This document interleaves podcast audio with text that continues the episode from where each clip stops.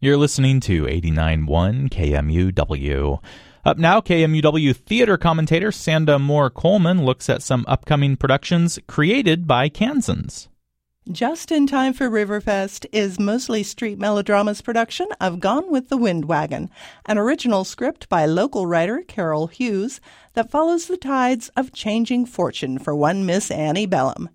Her challenges include finding a way to deal with her dwindling finances without actually working at anything, preparing for the arrival of the legendary Windwagon Smith, and avoiding the attentions of Mr. Frank Lee Scarlett. Audience participation, paired with a light-hearted look at our city's quirks and traditions, make for plenty of laughs. Gone with the Windwagon is on stage at Mosley Street Melodrama through July 13th. Meanwhile, at Prairie Pines Dinner Theater in Maize, there is the murder mystery Mayhem on the Midway. This lively script was co written by Wichita's own Scott Noah and Christy Moore, who have worked together for 30 years. Moore directs and Noah stars in three separate roles in this production.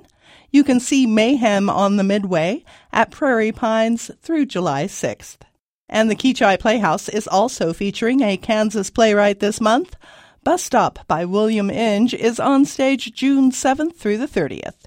This play, about six people stranded by the snow at a diner in a small Kansas town, was nominated for four Tony Awards when it debuted on Broadway in 1955, including Best Play.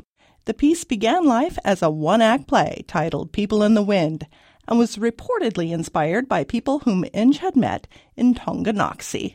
For KMUW, this is Sanda Moore Coleman.